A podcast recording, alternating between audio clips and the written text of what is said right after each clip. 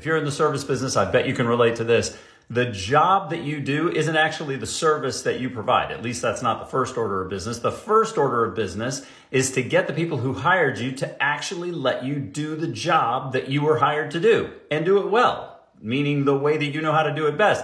I think that this is one of the funniest quirks about the universe. It doesn't matter what level you're at, it doesn't matter what service you provide, but if you are doing a service for another individual, for a business, whatever, the first and probably hardest part of your job is going to be getting them to let you do the thing that they hired you to do and step out of the way enough to actually complete it appropriately. So, for those of you that are out there in the service struggle today, know that you're not alone. We're all in the fight together. Keep on.